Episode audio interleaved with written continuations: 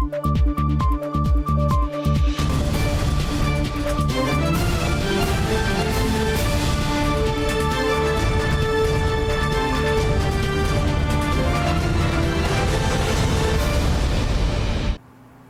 键时刻带您迅速掌握潮流趋势，欢迎收看《财经趋势四点零》，我是赵腾宇。首先带您看到美国白宫短短五个月内三次召开半导体会议，台积电呢都受邀出席。专家认为，台积电在先进制程跟先进封装已经是全世界领导者，对美国强化本土半导体产业呢有很大助力。而外媒报道，美国商务部长雷蒙多会后表示，拜登政府呢正在考虑援引冷战时期的国家安全法，要求半导体供应链中的公司呢提供有关晶片库存跟销售的讯息，希望缓解晶片荒和掌握可能的囤积行为。美国白宫预计二十三日再次召开线上半导体峰会，讨论全球晶片荒问题。据路透社报道，消息人士透露，英特尔执行长季辛格、苹果、微软、三星、台积电及通用汽车、福特汽车和 Stellantis 都将派代表与会。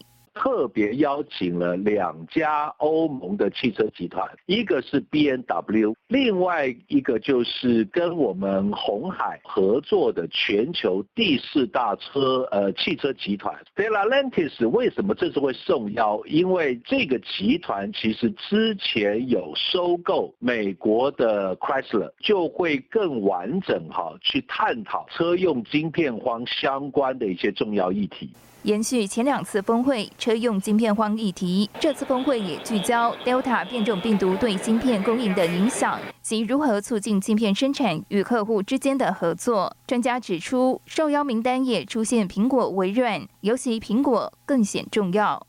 一直都是哈全世界最大的半导体的采购商。以去年来说哈，苹果呃采购半导体晶片的金额达到了将近五百三十六亿美金，今年应该会更高。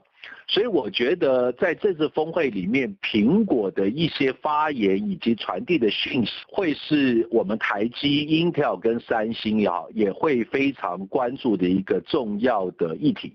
短短五个月内，美国召开三场半导体会议。四月十二日，美国白宫召开半导体与供应链执行长视讯高峰会，受邀出席的半导体厂包括台积电、英特尔、美光、三星等，共十九位执行长与会。五月二十日，美国商务部举行半导体视讯峰会，美国商务部长雷蒙多与美国汽车领袖、半导体产业高层主管共三十二位代表讨论晶片短缺议题，台积电受邀出席。九月二十三日，白宫半导体峰会，美国商务部本月初宣布，将由商务部长雷蒙多和白宫经济顾问迪斯主持三场半导体峰会，台积电都受邀出席。专家认为，台积电在先进制程及先进封装已是全世界领导者，对美国强化本土半导体产业上有很大助力。台积电一路的往前挺进。一起在未来的五年、十年，能够重新的哈帮助美国哈，能够在半导体的供应链的自主性能够拉升，我觉得台积电绝对是扮演非常关键的角色。据路透社报道，白宫曾表示，与会者只包括制造商、消费者和产业组织。商务部并未立即回应置评请求。另外，为晶片制造商提供资金、扩大或建造新厂房的美国创新暨竞争法案正等待国会批准。新唐人亚太电视时间里李晶晶，台湾台北报道。和白宫半导体峰会后呢，紧接着就是美日印澳四方安全对话，焦点之一呢，就是要组建安全的半导体供应链，更加凸显台湾产业的重要性。四方安全对话二十四日在白宫举行。日经新闻十八日引述联合声明草案报道指出，美日印澳四国领导人同意合力建立一个安全的半导体供应链，意图与中共抗衡。其实都是在确保。从东海、台海到南海这一条海上运输线的安全的问题，不方便直接找台湾来，没关系，就用供应链安全这个借口，因为谁都知道嘛，半导体供应链的安全讲的就是台湾了。专家指出，各国都需要半导体，自然考虑到台湾的角色。联合声明草案也提到，中共涉嫌盗用技术，强调非法转让或窃取技术是一个共同的挑战，它破坏了全球技术发展的基础，应该得到解决。四国希望发起一项联合计划，以绘制资料容量图，识别漏洞，加强半导体及其重要零组件的供应链安全。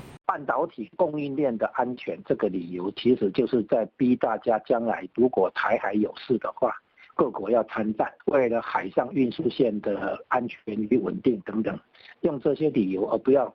不用直直接讲说我们是为台湾，但其实效果就是为台湾而战。目前各国都在推动台积电去美国、欧洲、日本设厂，美国已经敲定。吴家龙表示，现在是通过重视半导体产业供应链的安全，来增大对台湾安全的重视，提升对台海的重视。日方安全对话呢是不断升级，一开始是国务卿、外交部长这个等级，继续升级下去的话呢，可能会做两个动作，第一个就是把新的人拉进来，新的。成员拉进来，啊，那就是目前看起来韩国跟越南啊，可能是争取的对象。第二个就是朝更有制度化的发展。二十四日，美国总统拜登将主持四方领袖的首次面对面会谈，日本首相菅义伟、澳洲总理莫里森和印度总理莫迪都将参加。新唐人亚太电视高建伦、李晶晶，台湾台北报道。全球晶片荒持续，八月份的晶片交货期呢，在拉长到二十一周，迫使日本汽车大厂本田跟丰田等企业扩大减产，部分车款呢要等上一年才能交货。欧洲车市呢也遭受重创，与去年同期相比，七月、八月两月的新车注册量分别衰退了百分之二十三跟百分之十八。彭博二十二日报道，八月份的晶片交货期拉长到二十一个星期。较前月增加了六天，创下自二零一七年有追踪数据以来的最长等待时间记录。During the pandemic, chips for vehicles were diverted to meet a surge in demand for electronics as people were stuck at home. And their availability has become tighter also because of natural disasters that disrupted the supply chain and the resurgence of COVID cases in important chip making regions. This crunch could cost global automakers around $110 billion in revenue this year. 日经新闻报道，已闲置部分工厂达几个月的本田宣布，八九月的日本汽车产量减少约百分之六十。林洛与霞山厂将在十月初减产百分之四十。b z l 修理车可能要一年多才能发货，N 万车款则要等半年以上。七月份，Toyota 已通知消费者，购买 Land Cruiser 修理车可能要等一年以上。并确认是在日本自用。自十月起，Toyota 将进一步减产，日本十四间工厂将暂时停工多日，使得等待时间可能超过两年。Toyota says it will make 300,000 fewer vehicles this year because of a global shortage of chips and supplies of auto parts from factories in Southeast Asia. 日经新闻估计，日本六家汽车制造商的减产规模将达一百零五万辆，铃木和苏巴鲁也可能闲置更多设施。与此同时，欧洲新车销售状况持续恶化。欧洲汽车制造商协会十六日数据显示，与去年同期相比，新车注册量在七八月连续下滑，分别衰退了百分之二十三点六和百分之十八点一。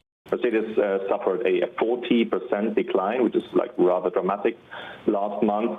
But it's it's really difficult to forecast like how the how the manufacturers are going to be able to offset these like difficulties in coming months. 波士顿咨询公司预估，今年全球汽车产量将减少七百至九百万辆，而车用晶片供应要到明年下半年才会回稳。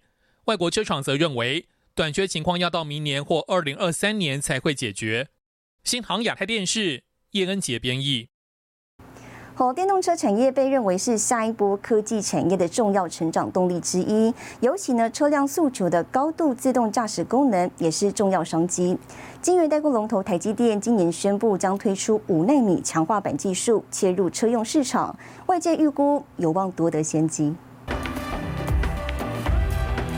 几个步骤，车辆自动抵达目的地，自动驾驶成为亮点。电动车大厂特斯拉特别开发底万晶片，具备三百六十二 T flows，相当于每秒三百六十二兆次浮点运算性能，用 AI 方式强化自动驾驶精确的稳定性。不过，真正要达到 Level Five 等级的完全自动驾驶，还要兼顾运算效能和成本。各家大厂都在寻找解决方案。Advancing transistor technology not only provides performance and energy efficiency gains. But it also provides the necessary headroom to add features and to innovate in architecture and applications software. 台积电在六月年度技术论坛上宣告推出 N5A 强化版制程，支援 AI 导向 ADAS 运算需求，将超级电脑使用的相同技术带入车辆。同时，台积电也端出高灵敏度的半导体影像感测器、光学雷达感测器、电源管理晶片技术，大抢车用晶片商机。台积公司正处于绝佳的位置，能够掌握未来几年产业大趋势的成长。相信 smartphone、HPC、IoT、automotive，呃，这四个成长的动能，我们下半年是继续这样子的趋势。电动车应用成为下一波半导体产业成长动能。台积电除了扩充成熟制程，也积极投入第三代半导体新兴材料科技。市调机构 IC Insight 预估，二零二一年纯晶圆代工产值八百七十一亿美元，将年成长百分之二十四。网络、资料中心、五 G、车电等需求带动下，看好本土业者台积电、联电今年营运渴望稳健成长。新台电视沈伟彤，台湾台北报道。好，晶圆代工龙头台积电着眼先进制程技术，也朝向后端领域发展。集团内部的封装技术重要推手廖德堆大谈，台积电呢已经建立先进封装技术完整的生态系。尤其呢，二零二二年台积电前进三纳米制程，后端封装测试也大幅升级。用的 five different materials handling. In this full automatic system. 被称为台积电封装技术重要推手的廖德堆出席 Semicon 线上论坛，一展台积电最先进五合一 AMHS 系统，将不同物件高效率在厂区内输送移动，运用 Chiplet 整合技术，一直封装方式协助客户降低成本。First of all, we can prepare the N3 or N2 node silicons into a die, then ready to be stacked with a 3D fabric, uh, 3D stacking with the SOIG technologies inside these 3D fabric solutions. Furthermore, it can be integrated with 2.5D, with Info or CoWAS 的呃 advanced technologies。原来台积电发展先进制程，二零二二年更要前进三纳米、两纳米，但后端的先进测试封装技术也得升级。台积电将旗下 CoWAS Info 技术整合在一个制造工厂，达成生产环节一体化。to build a manufacturing site for our 3D fabric advanced packaging solutions. So this shows you the concept of TSMC has to build the manufacturing site. This manufacturing site is already in construction right now. 台积电去年进一步整合 3D IC 平台为 3D Fabric，今年就敲定日本投资材料科技，好进一步拉开跟对手三星技术的领先距离。 未来先进封装的业绩成长性跟台积电高效能运算平台双双成为营运主要动能。廖德堆指出，台积电 3D Fabric 解决方案整合载板、机体、设备、材料供应商等合作伙伴的努力，建立完整的生态系统，也看好先进封装技术对 HPC AI 应用至关重要。新台电视陈慧萌、沈维彤，台湾台北报道。我们接着带您看到这一周的财经趋势短波。积电研发背后的金头脑，比利时的 IMEC 是全球最大独立微电子研发机构，与英特尔、ASML 也都有深度技术合作关系，有半导体瑞士之称。近期传出 IMEC 与华为和中兴已经没有敏感技术合作。酝酿二十多年的宽能系半导体应用正急速起飞，深耕多年的国际 IDM 与晶片大厂，包括德州仪器、英飞凌、意法半导体、Microchip 等，都纷纷出招。今年红海科技日首支预告影片曝光，主视觉以光线和粒子作为主轴，透过光线画出圆形线条，象征红海开启未来全新时代，并带出红海科技集团在一级车、C 级车、电动巴士的设计蓝图。最后出现以粒子形成的地球，代表红海电动车产业布局全球的思维。最后预告，今年活动将在十月十八号展开。三星电子两度延后第三代折叠式手机 Galaxy Z 系列出货时间，还没推测 Galaxy Z 系列恐将持续缺货。新唐人亚太电视整理报道。面板厂减产能否帮助第四季价格跌势止跌？更详细的事务内容，休息一下，马上回来。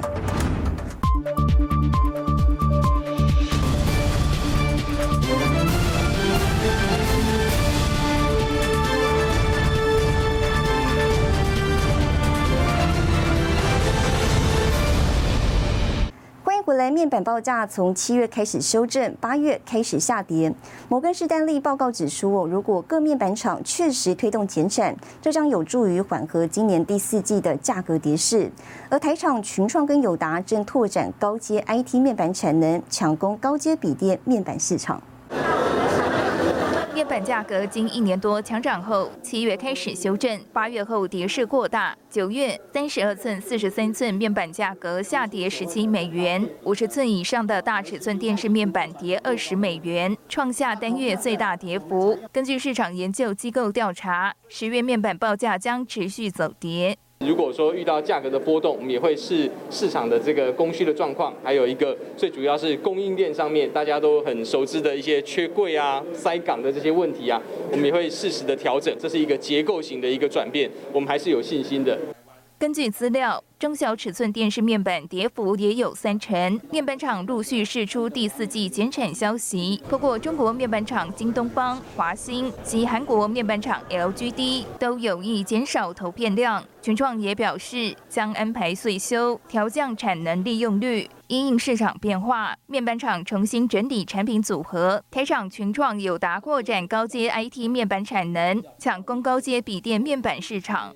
我们会在台湾的这个产线来做呃改装跟扩充，八点五代线上面做一部分的产能扩充，三百多亿，基本上投资都在台湾。十点五代线的这个面积是很大，那不过因为群创呃本体这边也有十四座的这个面板厂，所以我们估计大概会增加，如果纯粹以面积上来讲，大概是二到三个 percent 的这个呃量能。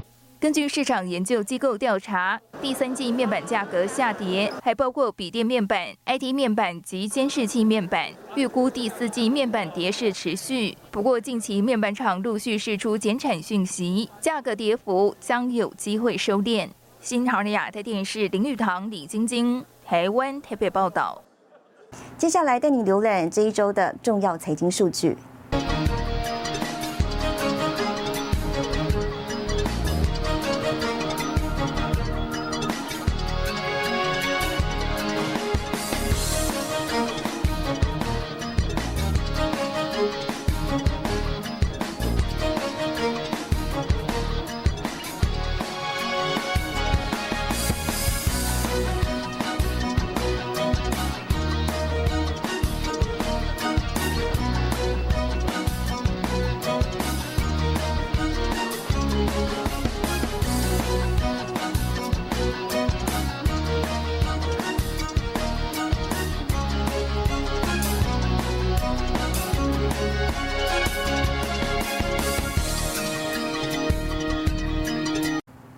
谈到工具机产业，这几年先是美中贸易战，又因为疫情影响订单大减。不过，能有业者在景气不好的时候加快体质改善，营运交出亮眼成绩。我们专访了台中工具机龙头厂商台中金机董事长黄明和，大谈了自己的不败心法，成功让公司走过疫情冲击，今年订单大幅成长五成以上。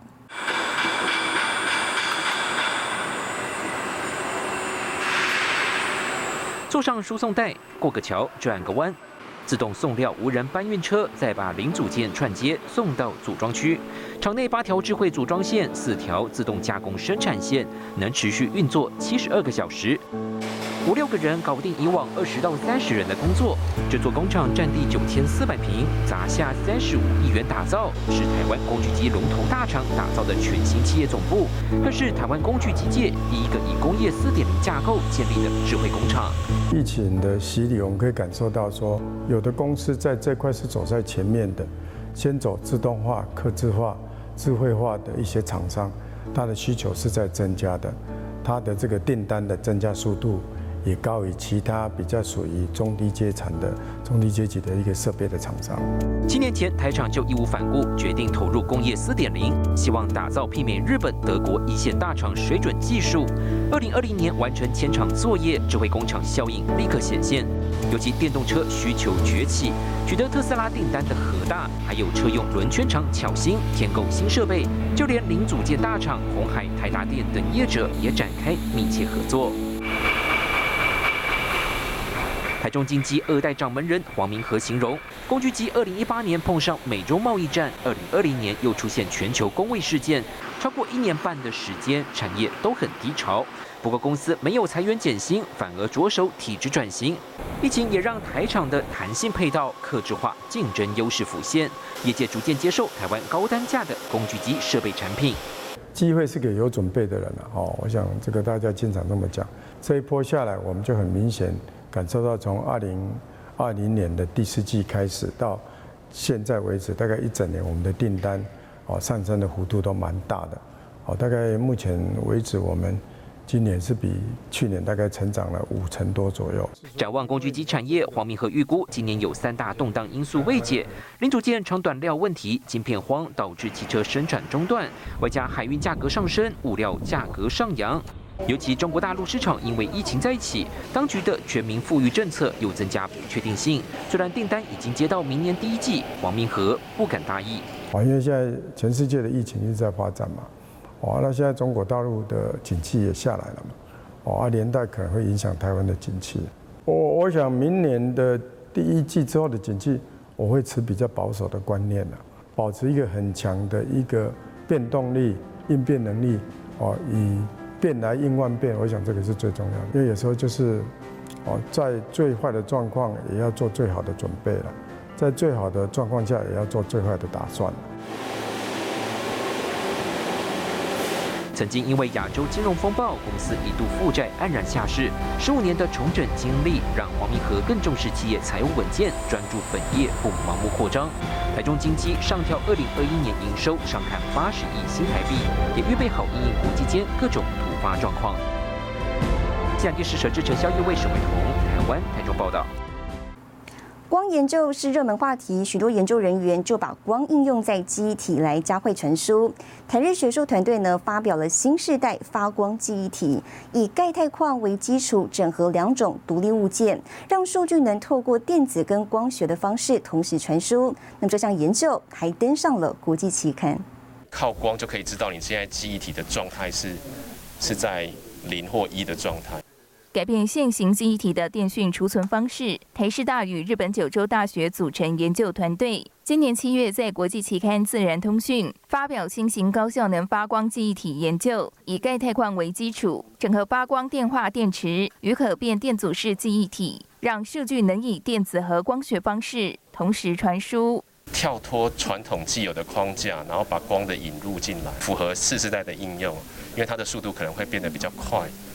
哦，所以你可以应用的层面就会更广。比方说，我我要一零一一零，然后这个这个讯号出去，然后这个 data 才可以被解开，你才可以读。它是一个安全装置，去锁定这个记忆体记录的东西不会被外界读取。最常见的快闪记忆体用于一般性资料储存，包括记忆卡和随身碟。次世代记忆体元件也持续被研究，像是将可变电阻式记忆体与 LED 结合，成为发光记忆体，可让数据额外进行光学读写。但需结合两种不同材料，制成整合复杂。台师大团队采用钙钛矿当中的溴化色铅组成的钙钛矿量子点来显化制成。是不是可以用光去取代所有的电子？所以也有所谓光脑的这种构想，而不是电脑。对，所以不管记忆体部分或者是晶片 CPU 的部分，慢慢就是一个有一个研究的一个很重要趋势，就是可不可以都用光来做。作为钙钛矿 LEC 的元件，具高速光学传输特性，可借由发光方式写入或删除数据。团队透过控制外加电场下离子在钙钛矿晶体结构中迁移的特性，成为新材料，也为台日跨国学术合作再添一笔佳绩。新唐亚太电视林玉堂、李晶晶，台湾台北报道。iPhone 十三在台开卖，电信商实体加线上全力充满气。更详细的新闻内容，休息一下，马上回来。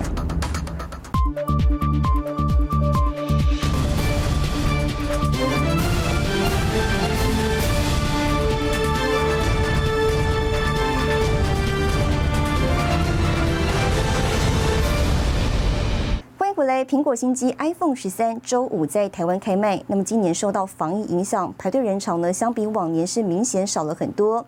不过呢，五大电信业者行销火力全开，也有电信业者维持实体开卖会，对今年手机预购销量依旧很有信心。三二一。苹果 iPhone 十三周五正式开卖，不过跟以往不同的是，电信业今年不少业者采用虚实活动一起冲话题。台湾大总经理林志成找来知名网红助阵，跟民众线上直播开卖。中华电董事长谢继茂则在分公司总部跟热情抢头香排队的果迷线上连线给好康。我们从预购上看起来，大家非常热烈。我们的三千多支的这样的预购的量，大概在三分钟内就预购完毕哈。那看起来大家比较喜欢天风蓝的颜色，我们乐观看待未来的这个买气啊，我们认为在未来会有亮眼的销售成绩。往年被称为摇滚区的台北信义区华纳微秀电信门市，今年人气似乎低迷不少，人潮稀稀落落，媒体甚至比民众还要多。远传电信则是三大电信中今年唯一举行实体开卖活动业者，成为商圈人气最旺区块。今年的话，因为是第二次的五 G 嘛，哈，第二呃，就是第二次的五 G 的这个 iPhone，所以当然比较不一样。预购的虽然比去年少一点，可是我们对这样是有预期的，还是达到我们的预期。电信业针对苹果新机旧换新再加码，绑约三年搭配一三九九以上资费，一百二十八 GB iPhone 十三手机零元带回家。五 G 吃到饱的同时，还有手机配件最低三三折，商城抵用券五千元的优惠活动。电信业指出，相比往年，今年手机的到货供给较为顺畅。苹果在整体的价格上面都有一个降价的动作，容量上面有提升，所以我们相信加上政府在五倍券的发放。等于政府帮消费者多出了五千块，所以趁这一波来换 iPhone 十三的民众，我相信会非常的多。尽管 iPhone 十三系列被评为历年来升级最弱的一次，不过苹果靠着升级不加价的亲民定价，成功激发果迷换机潮。电信业态度一致，趁着五倍券话题冲刺五 G 绑约数量。新台电视直接李黄亮杰、沈伟彤，台湾台北报道。好，带您看到下周有哪些重要的财经活动。九月二十九号，欧洲央行金融论坛；九月二十九号，元大宝华台湾经济预测记者会；九月三十号，美国公布 GDP 季率终值；九月三十号，英国公布 GDP 年率终值。